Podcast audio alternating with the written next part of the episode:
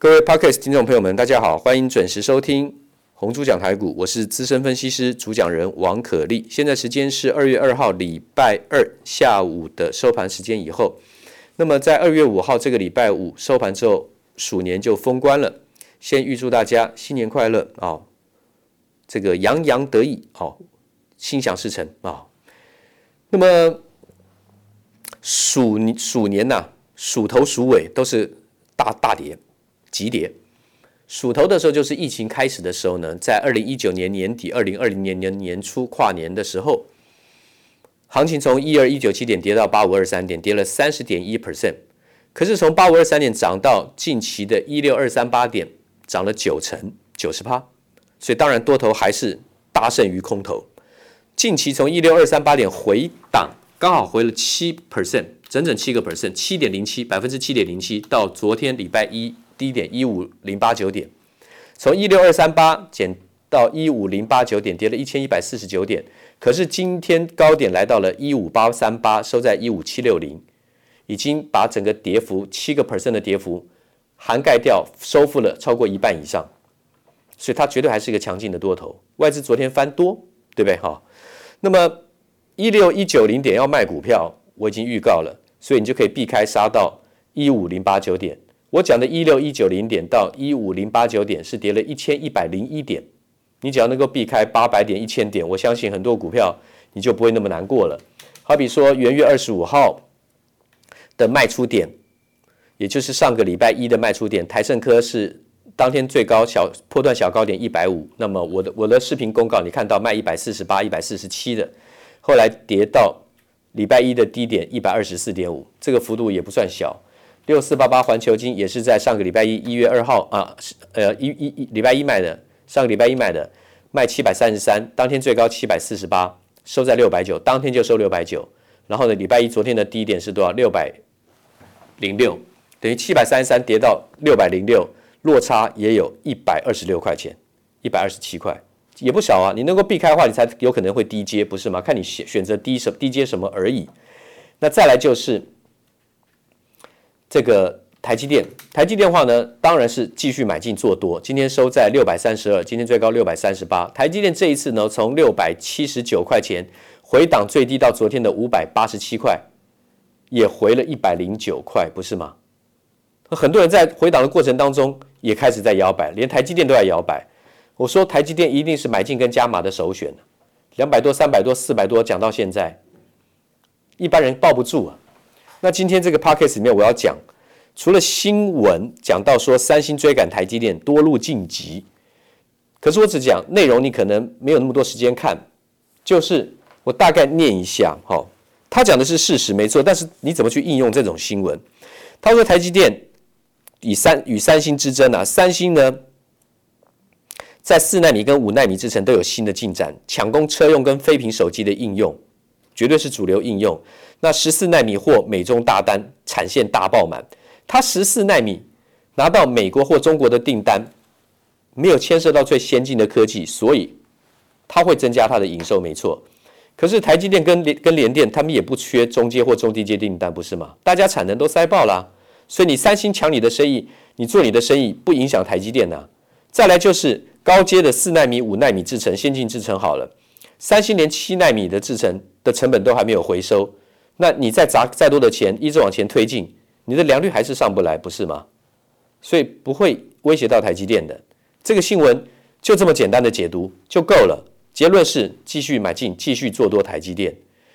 短线波段我都有做过说明，六百一十六块卖过台积电，然后六百零八零九接回，接回之后呢，有攻到六百七十九，就是前波段的高点，我并没有建议卖出。打下来之后呢，我认为还是买进。那今天收在六百三十二，不过六百一十、六百零八买回来的，现在还是小赚，等于是延伸的波段操作，只是比重不同了。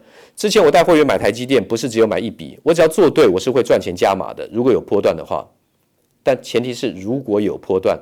Podcast 今天我不想讲这么久，但是我把一个重点一样是念给我们 Podcast 的听众听。今天我在视频我有讲，我做了一个字版。我上面写为何一般人（括号含投顾分析师，就投顾老师）都不敢赚钱加码。这个问题我先反过来问我们 Podcast 听众：你如果有做股票，一定也有赚钱赔钱的经验。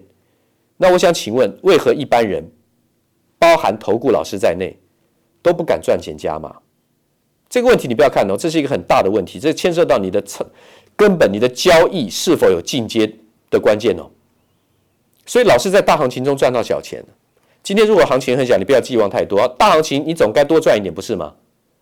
我说大行情应该多赚一点，不是叫大家贪心或是不切实际，而是大行情你本来就应该有赚到大钱的机会，而且很多这种机会。你看去年到现在大涨破断的有多少？台积电就好了，两百多涨到六六六百七十九，难道没有翻倍吗？两倍以上啊。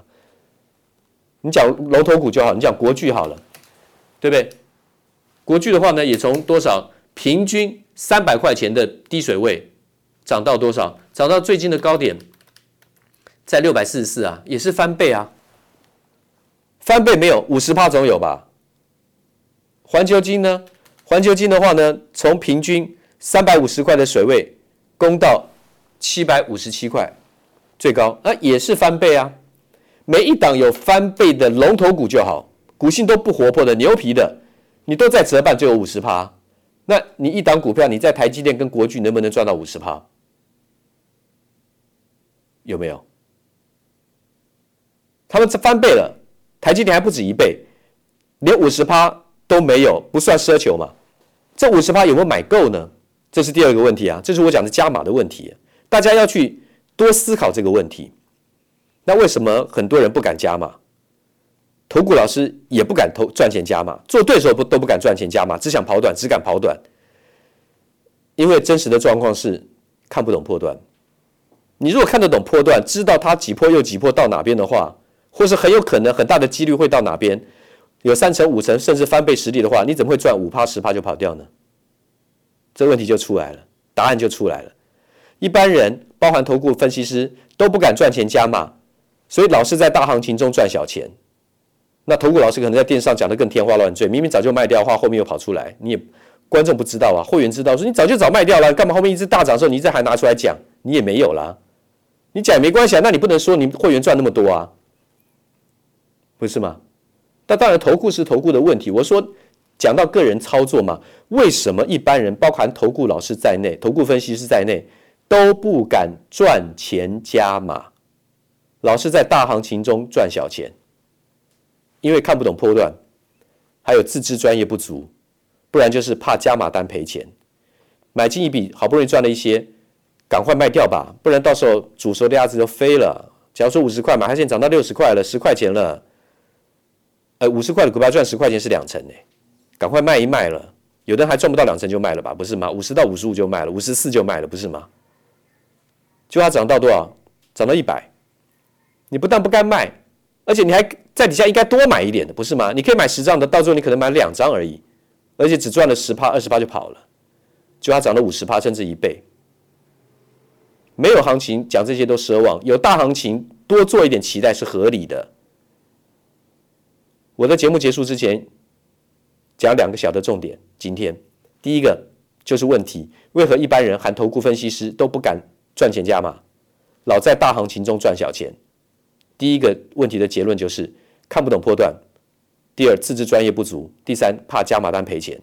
节目结束前，刚刚讲到这个问题是第一个重点，第二个重点是做对了不敢赚钱加码，就等着一堆短线加加减减，到最后时间一拉长，输光为止。很难听点就是这样。王可立讲话很直冲，没有恶意，是因为不想浪费时间。先预祝大家新年快乐。明天见。滚滚红尘，刻薄者众，敦厚者寡；人生诸多苦难，滔滔苦海，摇摆者众，果断者寡。操作尽皆遗憾。投顾逾二十四年，真正持续坚持、专业、敬业、诚信的金字招牌。欢迎有远见、有大格局的投资人加入红不让团队的行列。二三六八八七七九，二三六八。八七七九。